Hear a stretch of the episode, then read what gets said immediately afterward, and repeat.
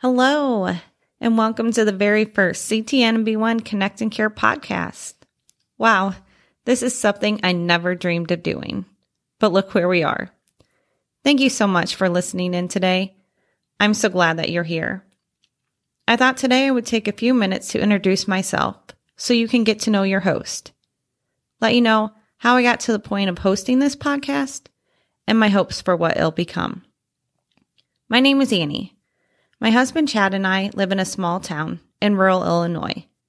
Now, when I say small, I'm talking a hundred people. I know many people find this hard to believe. Chad works for John Deere, and I'm a school counselor. But most importantly, we are parents to four beautiful children Preston 12, Jameson 11, Finley 7, and McKinley 5. I feel like I have many different titles and wear several different hats.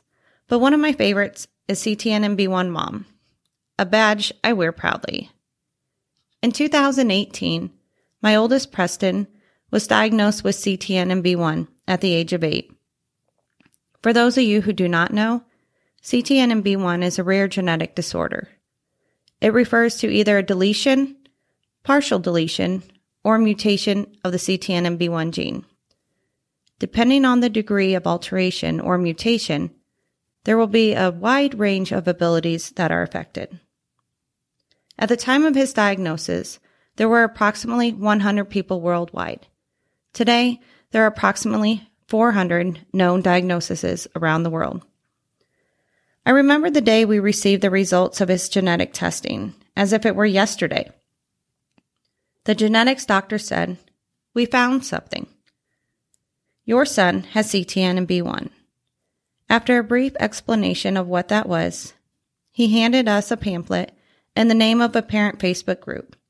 He said, We'll follow up with you in a few years, but by then, you'll know more than we do. Say what? We're not supposed to know more than a doctor. There was a mixture of emotions that rushed through me. But honestly, as scared and confused and sad as I was, I was super thankful to have our answer, why. Preston was always labeled developmentally delayed. No other diagnosis. I was told he was behind, but he would eventually catch up. And he wasn't. No matter how hard we worked, how many therapies he was in, how many doctors he saw, he wasn't catching up.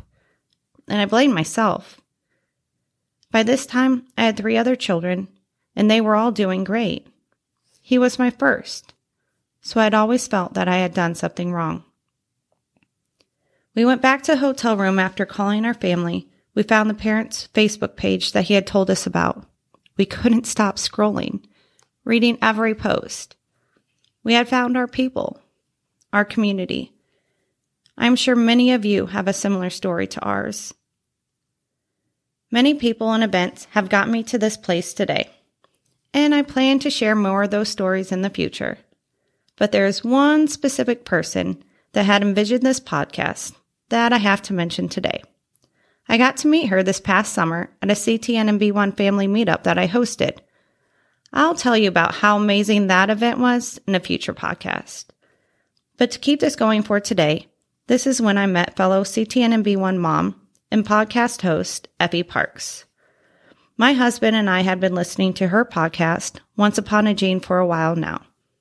She will probably laugh when she hears this, but to me, it was like meeting a celebrity in real life. Chad and I loved listening to her podcast. We found comfort and community in the stories she shared. In October, Effie messaged me Annie, I know you are the busiest person ever, but I think you would be the perfect person to start a CTNNB1 podcast. My response was literally, say what? LOL. This isn't something I could do. I remember Chad jokingly saying to me one time, What if Effie asked you to be on her podcast? I laughed and told him I would never do it. But Effie is someone I really look up to, and I knew I couldn't tell her no. So here we are. Effie, Thank you for believing in this and in me. I'm just going to figure this out as I go, and I hope and pray you will all join me on the ride. I want all the CTNNB1 families listening to know this is our podcast. I really want to hear from you. I would love you to share your stories.